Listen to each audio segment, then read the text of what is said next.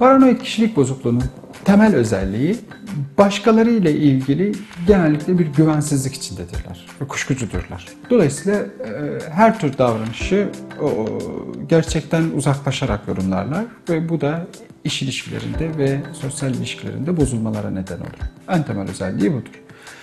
Görülme sıklığı %2 civarındadır. Çeşitli kaynaklarda yarımla yüzde iki buçuk arasında değişmektedir. Hastanelerde, psikiyatri polikliniklerinde bu sayı daha artmaktadır. Birkaç örnek verirsek bu davranış örüntüsüne yani bu temel özelliğin geliştiği. Örneğin güvenmezler. Karşısındaki insana bir sırlarını vermezler. Çünkü bunun kendisine karşı kullanılacağını düşünürler. Psikoterapiye geldiklerinde psikoterapistlerine bile güvenmezler ne bileyim kardeşlerinin aslında psikiyatrik tedavi gördüğünü, babalarının alkolik olduğunu, annelerinin şöyle olduğunu söylemezler. Kısa sürede psikoterapiden uzaklaşabilirler. Bunlar bu bilgiler benim aleyhinde kullanılır diye korkabilirler. Eşleriyle, çevreleriyle, e, ne bileyim çocuklarına, eşlerine karşı da güvensizdirler. Sürekli en ufak bir şeyden, bazen hiçbir şey olmadan e, sonuçlar çıkarıp bazı olaylardan beni aldatıyorlar gibi düşüncelere kapılabilirler ve buna yönelik davranışlar yapabilirler. İnsanlara karşı ne bileyim bir sabahleyin görürsünüz, günaydın demeyi unutursunuz, baş dalgınsınızdır, dikkatiniz dağılmıştır. Onu aklında tutar, kin tutar. Oradan büyük sonuçlar çıkarır. Beni değersizleştirmeye çalışıyor, benim itibarımı, her şeyi kendi itibarına yönelik şeklinde yorumlayabilir.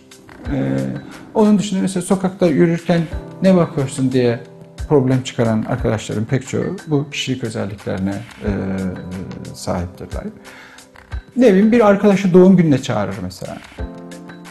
Ya zaten usulen çağırdılar filan gibi saçma sonuçlara varabilir. Ne söyleseniz o kendine göre bir e, e, yanlış yorum çıkarma olasılığı yüksektir. Dolayısıyla dostları yoktur bu arkadaşlar. Dost edinmeleri çok zordur.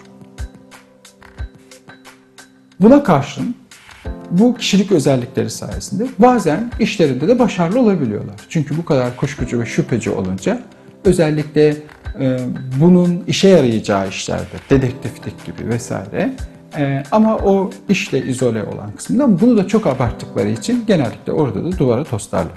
Toparlarsak paranoid kişilik bozukluğu karşısındaki kişilere güvensizliği olan, onlarla ilgili küçük olaylardan referans fikirler çıkaran ama gerçeği değerlendirmesi tam olan, gerçeği değerlendirmesi bozuk olmayan.